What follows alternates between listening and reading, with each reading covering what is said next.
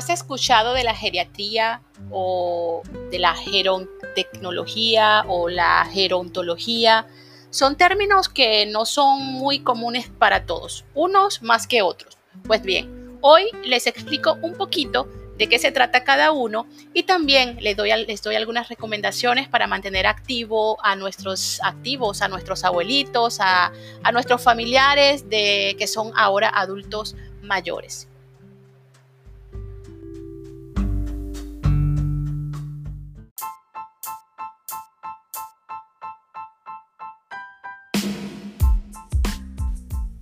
Bienvenidos a Abuelos Millennials, porque vivir bien en la tercera edad es solo posible con amor, pero la tecnología es un gran colaborador.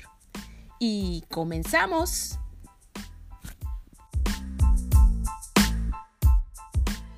Seguramente muchos de ustedes habrán escuchado hablar de geriatría. Mm, muy pocos han escuchado hablar de gerontología o gerontotecnología. En el caso de la geriatría, es una especialidad médica que está implantada en más de una decena de países eh, como España, Finlandia, Irlanda, bueno, Argentina, Bolivia, Colombia, Venezuela y así. Eh, en el caso de la gerontotecnología, eh, a diferencia de la geriatría, que como ya les dije es una especialidad médica eh, está enfocada más a la resolver problemas de salud de los ancianos en el área hospitalaria y en la comunidad en general. En el caso de la gerontología, se habla de el estudio de los aspectos psicológicos, educativos, sociales, económicos y demográficos de la tercera edad. La gerontología tiene un doble objetivo. El primero es la prolongación de la vida dar más años de vida a las personas eh, mayores, eh, retardar la muerte. Y el segundo objetivo sería eh, ligado o relacionado a la mejora de la calidad de vida de las personas mayores. Igual, dar más años de vida, pero vida de calidad, con calidad. La gerontología interviene en distintos campos, el campo clínico, el campo social, ambiental, en fin. Y también en el campo tecnológico, que es lo que conocemos como geronto, a ver si, me, si, si logro destrabarme la lengua, gerontotecnología. Okay, esa es la forma correcta, gerontotecnología. No es secreto que la tecnología, entre muchas cosas, permite, por ejemplo, remediar la noción de aislamiento y a través de distintas actividades que se pueden hacer, eh, por ejemplo, a través del celular, es posible ocupar a nuestros abuelitos y permitirles utilizar sus habilidades cognitivas para así retardar ciertas enfermedades, como por ejemplo el Alzheimer. A ver, ¿qué en general, ¿qué nos puede permitir la tecnología o qué nos permite la tecnología para nuestros abuelitos? Por ejemplo, la simplificación de ciertas tareas cotidianas, la localización de enfermos de Alzheimer que, como, bueno, ya muchos conocen o quizás conozcan, esta enfermedad pues hace puede generar eh, olvidos, pérdidas de memoria, puede generar, no, genera pérdida de memoria y eh, es muy común escuchar casos de personas con Alzheimer que desaparecen, obviamente, olvidan pues de dónde, de dónde son, a dónde tienen que ir, etcétera. Pues hay la tecnología para poder localizar a las personas eh, en nuestros abuelitos que estén sufriendo de esta enfermedad. También la tecnología la podemos usar en la estimulación cognitiva, para la armonía intergeneracional, para evitar el aislamiento social, gracias a las videoconferencias. Y eso es algo que hoy en día con la pandemia se ha visto muchísimo muchísimo, muchísimo.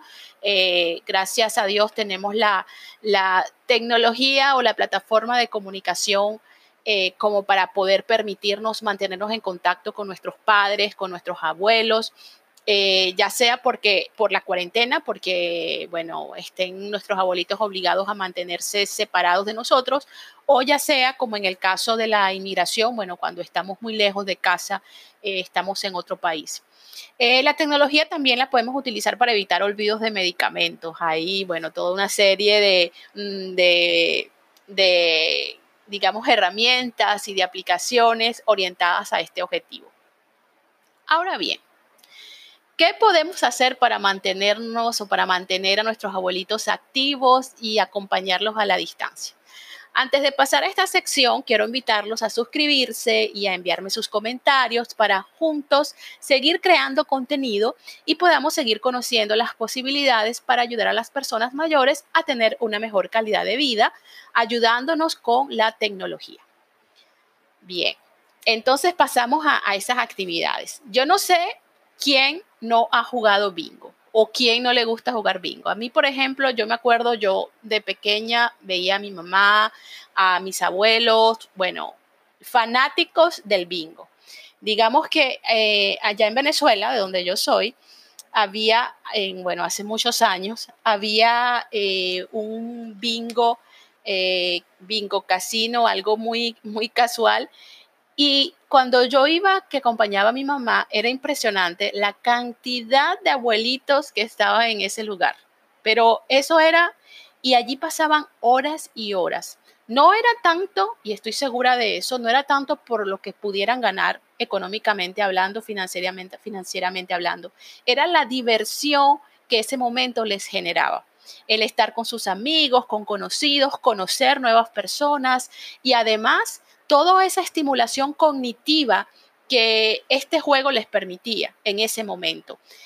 Y, realmente, bueno, funcionaba. Yo recuerdo y todavía recuerdo que mi mamá me decía, hija, es que a mí me hace bien. Porque mi mamá iba todos los jueves o los miércoles, no recuerdo bien, iba una vez por semana fijo. Y ella me decía, es que eso me hace bien, eso me activa. Yo, yo desde cuando, cuando comencé a jugar el bingo, yo pienso más rápido, yo voy más rápido, en fin. Funciona, le funciona. Pues bien, nosotros podemos jugar bingo igual a distancia con nuestros abuelitos a través de las distintas plataformas que nos ofrecen hoy en día, muchas de ellas gratuitas. Hay este, paquetes que son pagos, pero por ejemplo, si hablamos, de, eh, de Zoom, Zoom Cloud, que es una de las plataformas que, bueno, con el, la pandemia ha, generado un boom. Ya ella era conocida, pero a raíz de la pandemia se hizo aún más. Los que no la conocían, bueno, comenzaron a conocerla y comenzaron a utilizarla enormemente. Pues bien, esta plataforma con 40 minutos eh, gratuitos te permite, pues, hacer, planificar un evento bingo, una fiesta bingo con, los abuelos, con los papás.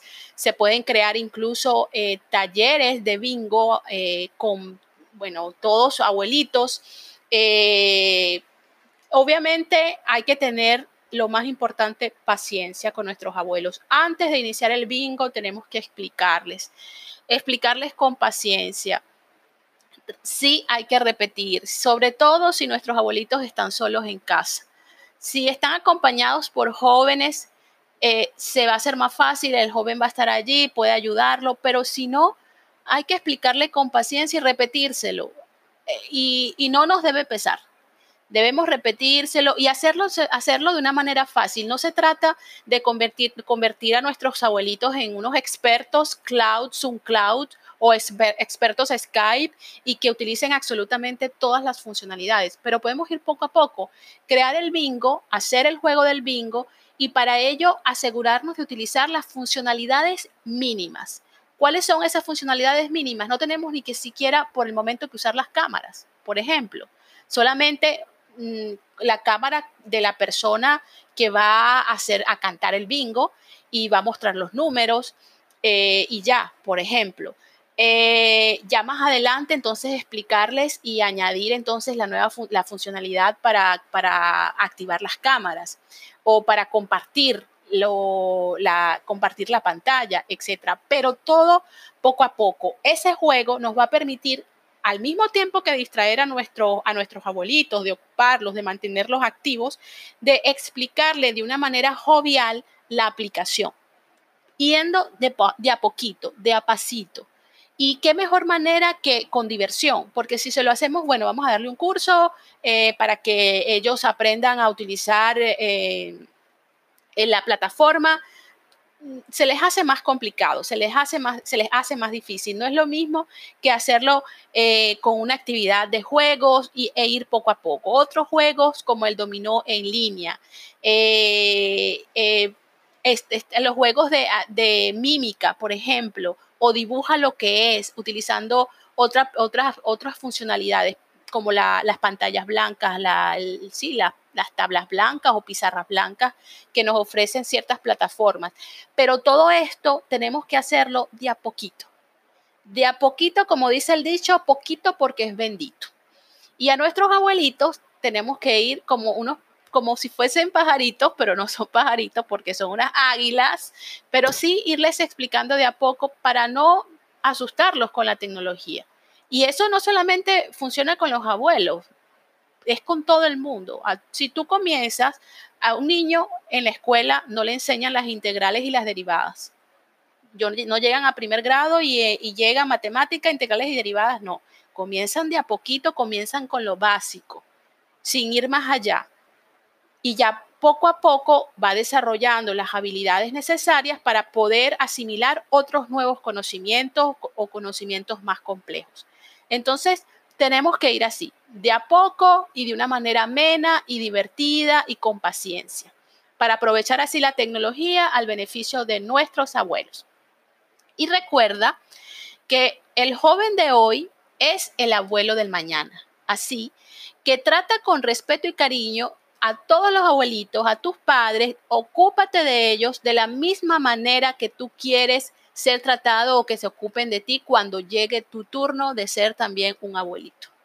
No te pierdas el próximo episodio, Empoderamiento Tecnológico de los Adultos Mayores. Gracias por acompañarme hoy, domingo, feliz y espero que este cortito podcast que intercambio con ustedes les haya gustado. Buenas noches y mi respeto a todos los abuelos y los adultos mayores.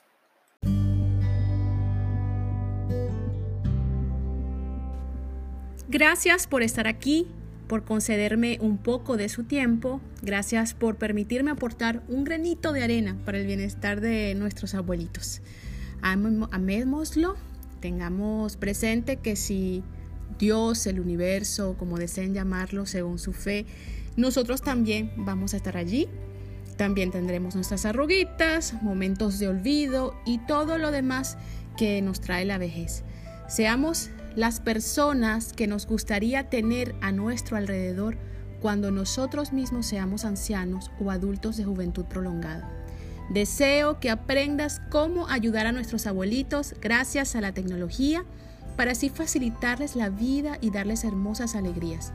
Y no olviden suscribirse, darme un me gusta y enviarme sus comentarios y sugerencias. Incluso si quieres tratar un tema especial, no dudes en enviarme tu propuesta me encantaría, me encantaría tratar los temas que ustedes me propongan. Los espero el próximo domingo. Bye.